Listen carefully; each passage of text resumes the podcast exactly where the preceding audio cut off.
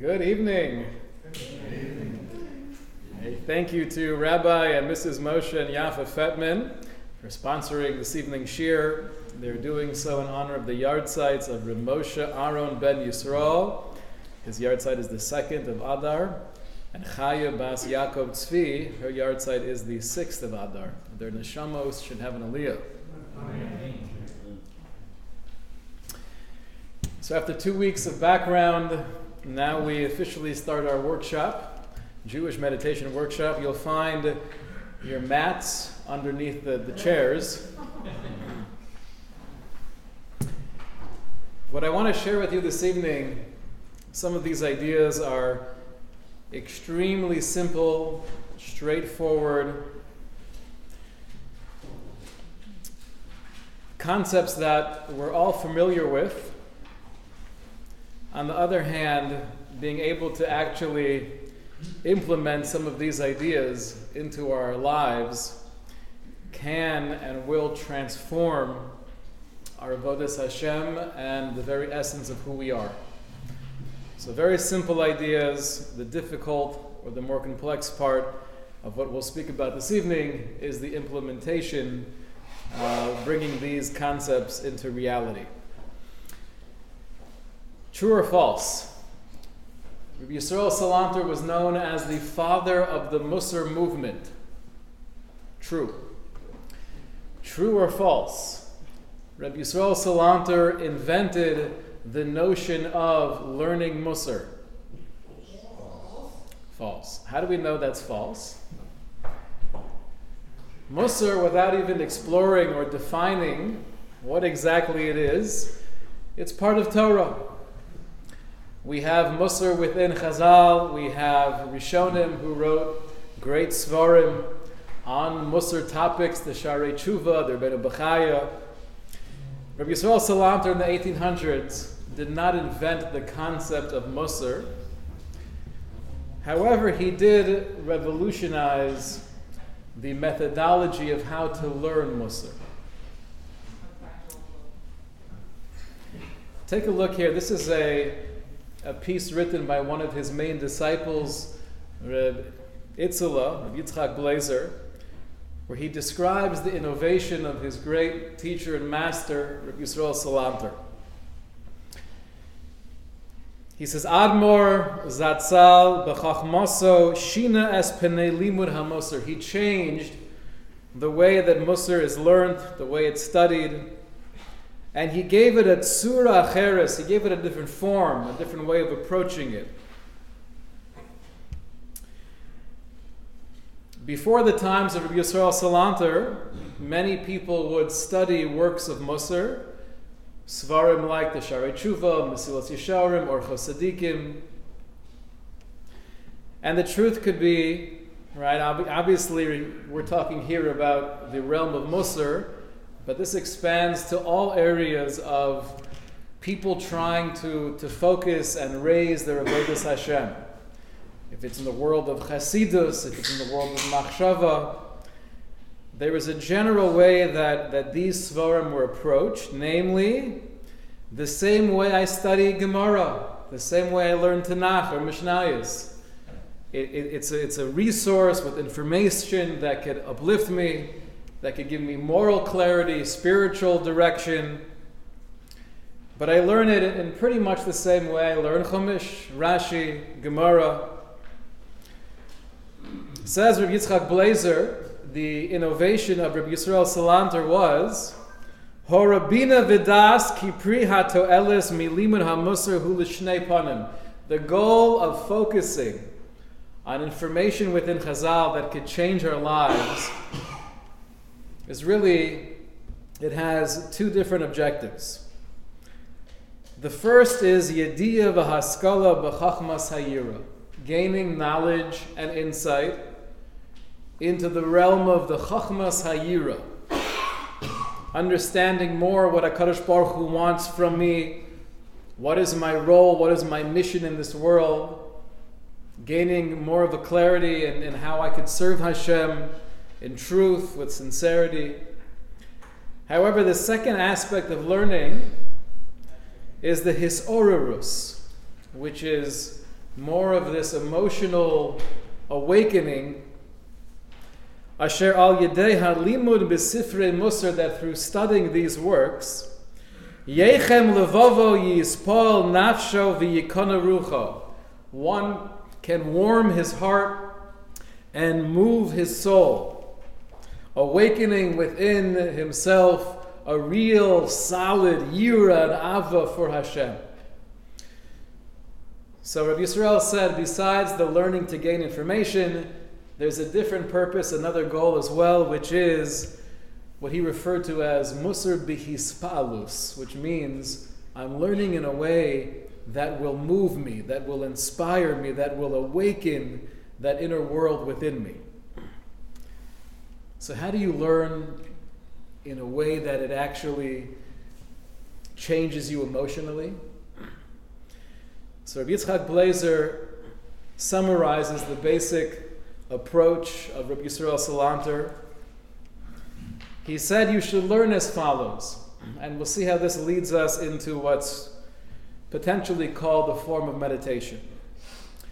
Bihispalus hanefesh, with the, the agitation of the soul, believe nachon, with a steady heart, bikol otsev, with a profound or almost mournful, solemn voice, bisifisayim dolkos, with your lips aflame. Laharchiv es harayon b'tziyurei chushi, in order to expand the thoughts through tziyurim, through images, using the imagination. Ki koach moel mo'od lemusar, because not just reading the words and, and, and saying the words, but actually picturing the scene, creating this harchovas hadas, this expansion of mind, or I'm envisioning that which I'm saying, that has an impact. Hanefesh to awaken the soul and to bring to life all of my evarim, every aspect of my body.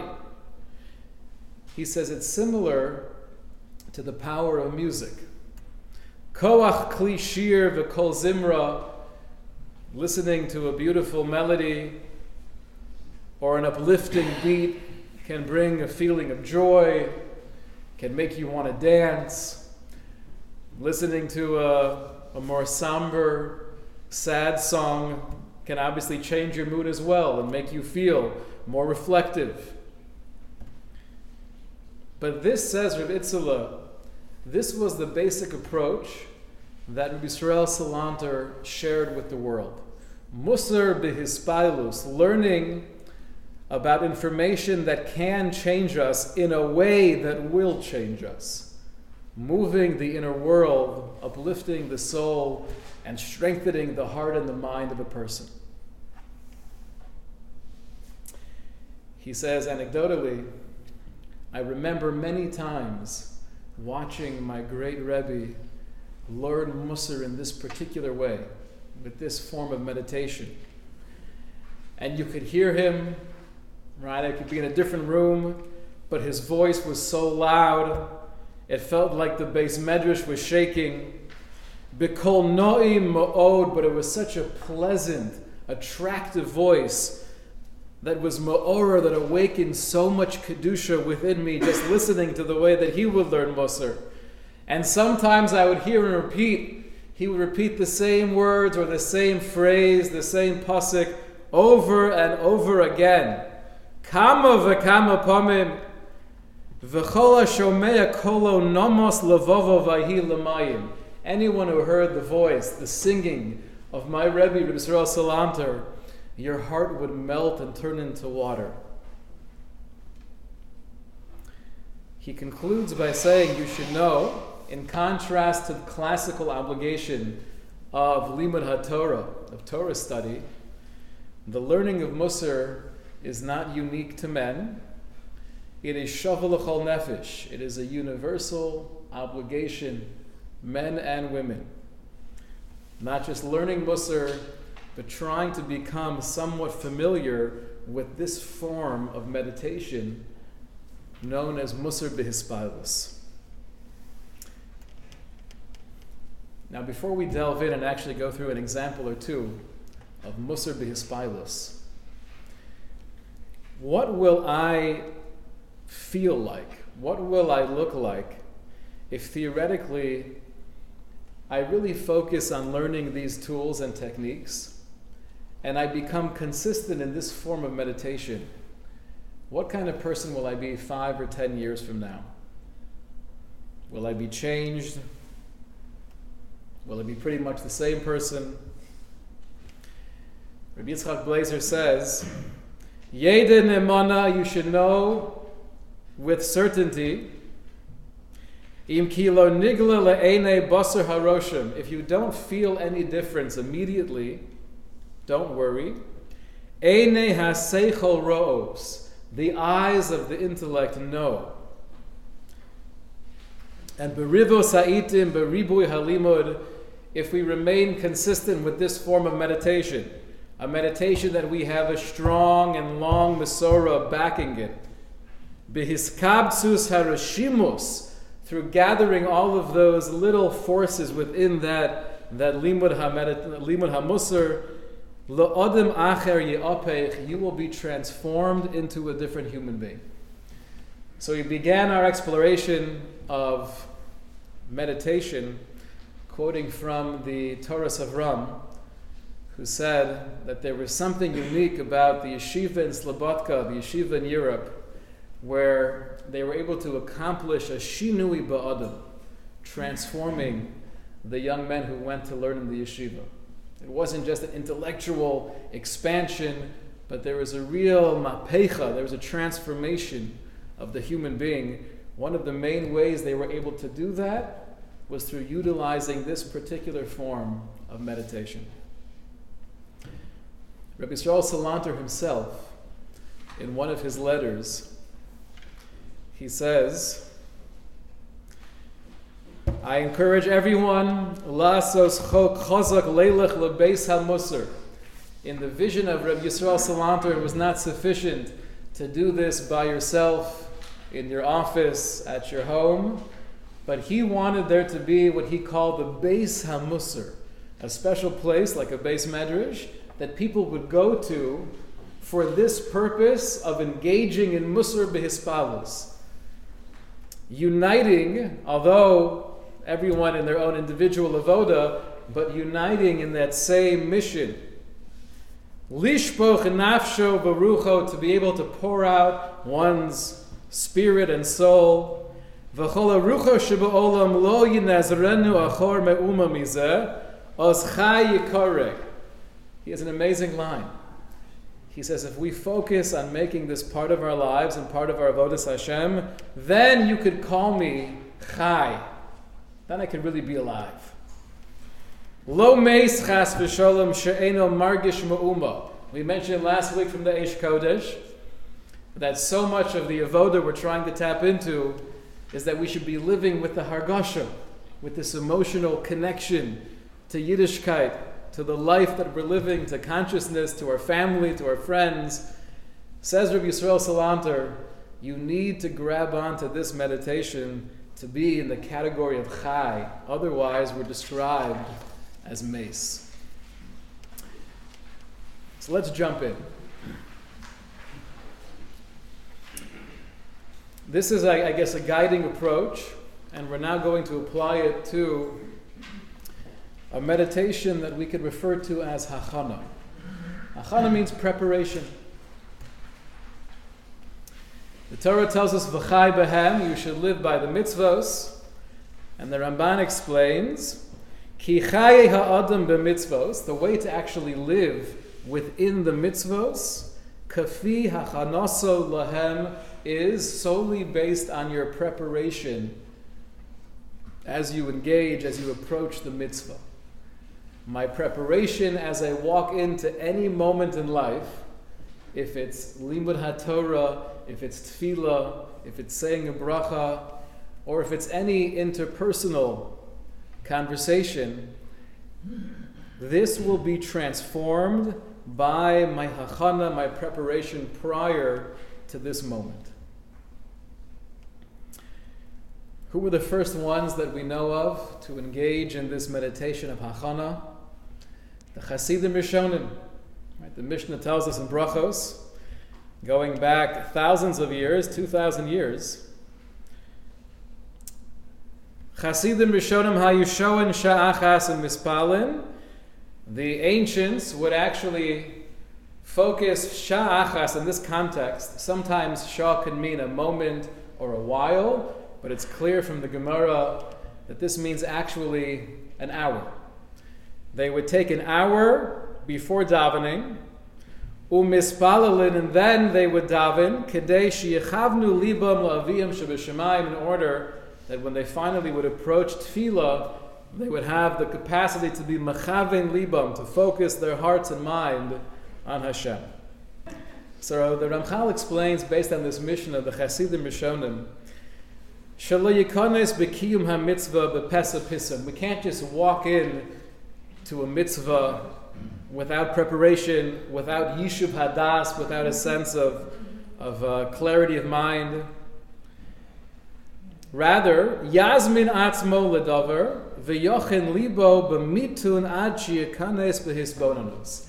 I have to mentally get myself ready to have masinus hadas, to be grounded and, and, and strong in my mind in order to enter into the mitzvah bihisbonanus with thought, with contemplation. How do I do that? So says the Ramchal, we have to ask ourselves two questions. The first question is, Mahu holech lasos? What am I about to do? Right? Like we said in the beginning, this is not necessarily super deep or esoteric. When you sponsor the shiur, you're allowed to have the cell phone go off in a minute. It's one of the, the conditions.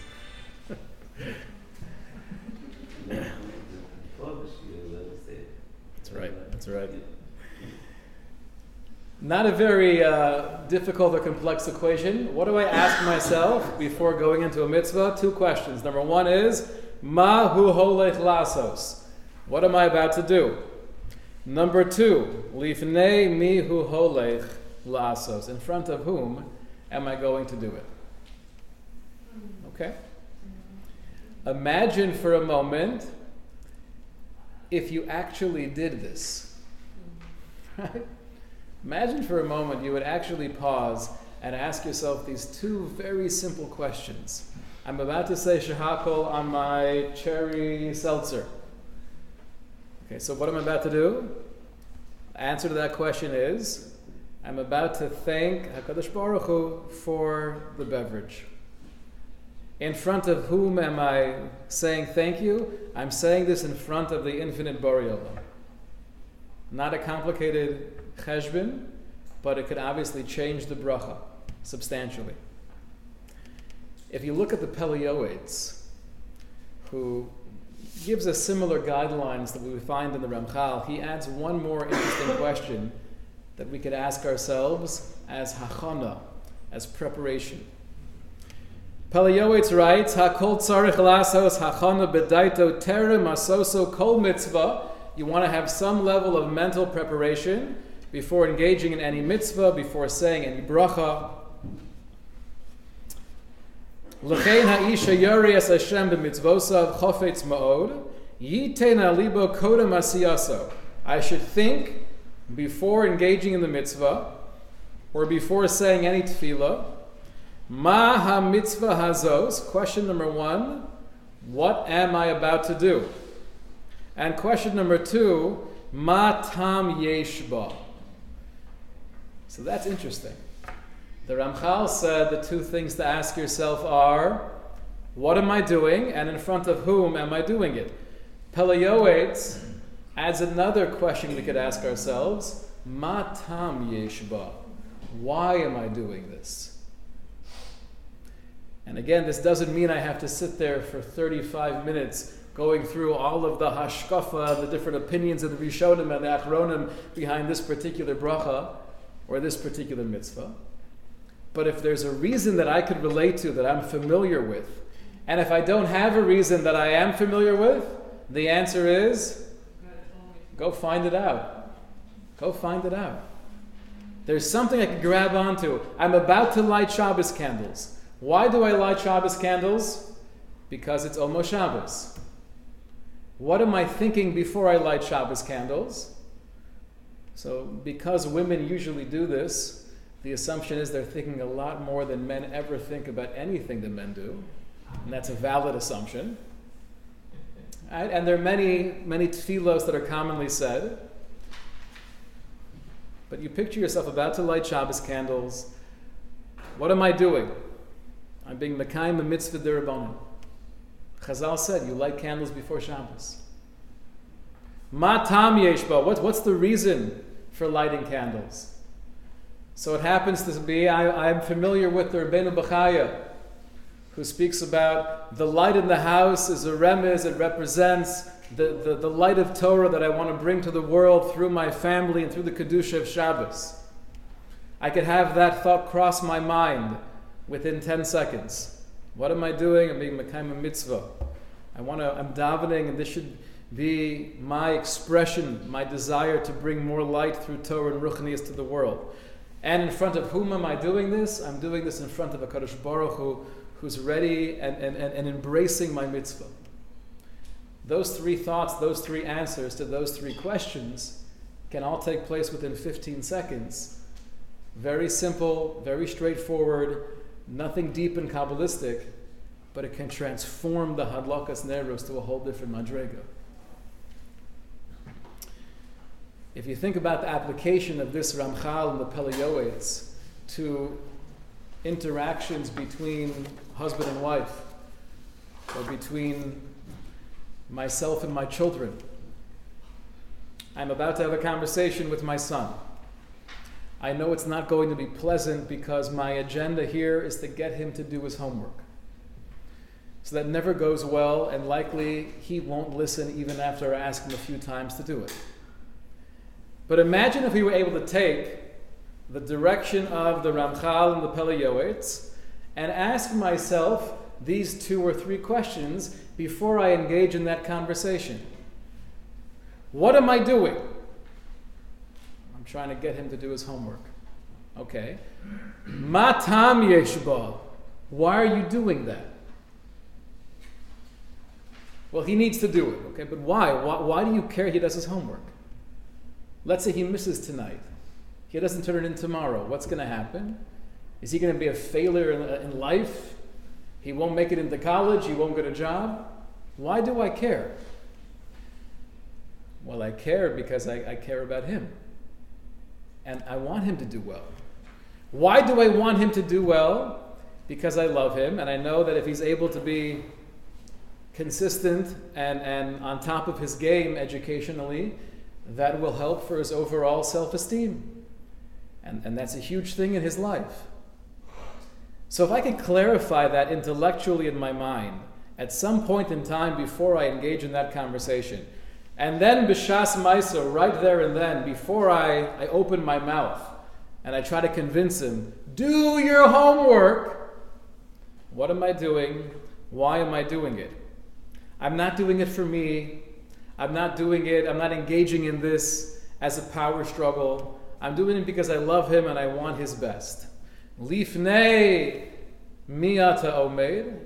In front of whom am I standing during this conversation? I'm standing directly in front of the Kodesh Baruch Hu. Can we do this for every interaction we have? Absolutely not. And if you tried, you'd probably go insane. However, if we could do it once in a while, incorporating some of these hachana meditations before engaging in a mitzvah or a conversation, it could transform the entire experience. I was speaking to somebody recently who is right now struggling with some basic fundamentals of emuna and bitachon.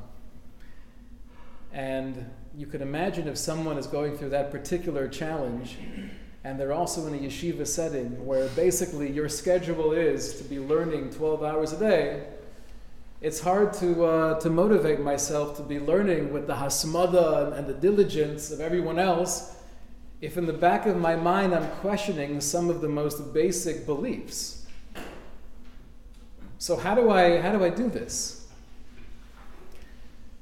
So you take the same exact strategy. It's all about what's my mental preparation? I shared with this young man in Chazal that I think could be very powerful. And we don't have to memorize Chazal for this form of hachana. We could have one phrase or, or one line in our head.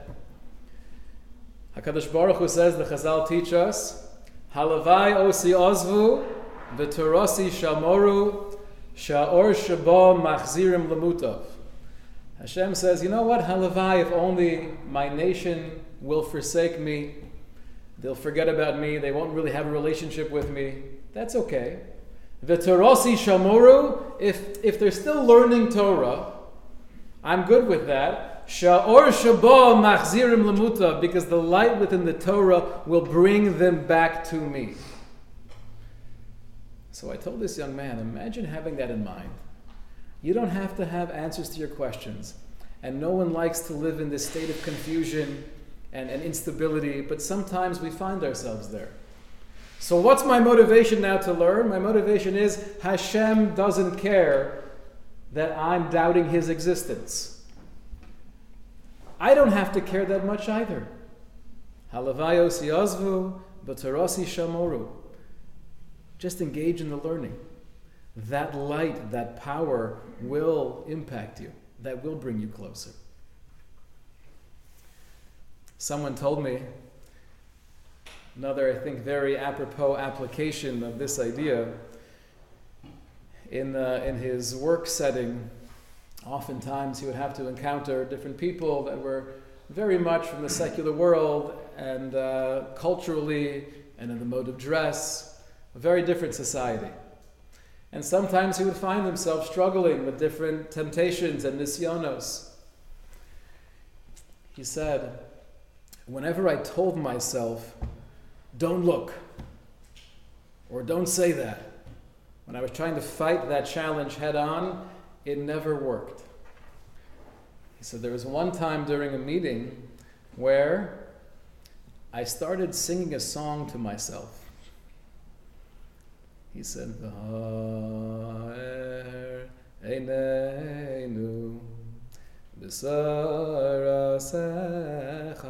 Right? We enlighten our eyes through your Torah.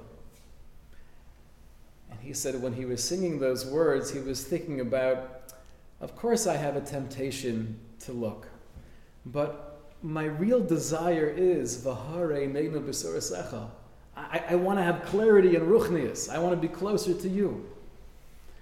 If that works for you, and you could have that almost as your guiding mantra before coming into that mokum nisayon, before getting into that struggle, that's another application of hachana.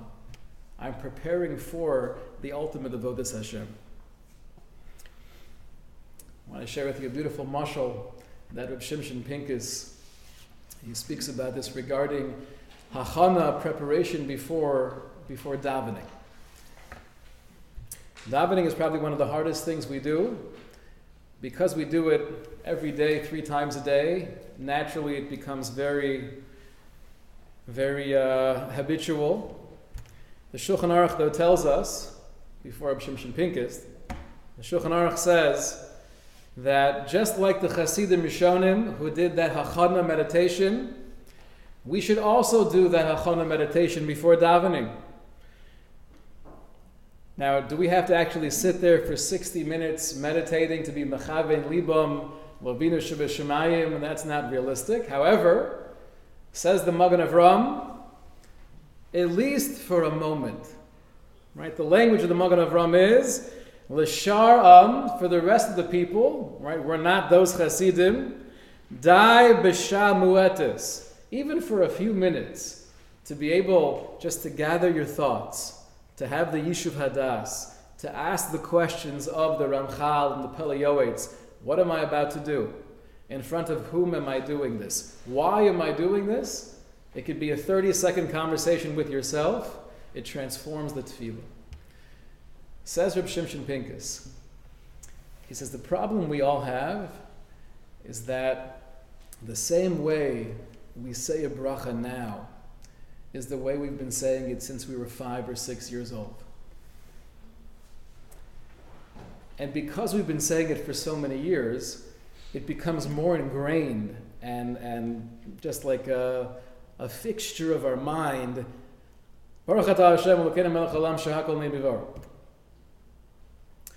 Says Rav Shimshon Pincus, think in pictures. And this is along the same lines that we saw from Yisrael Salanter.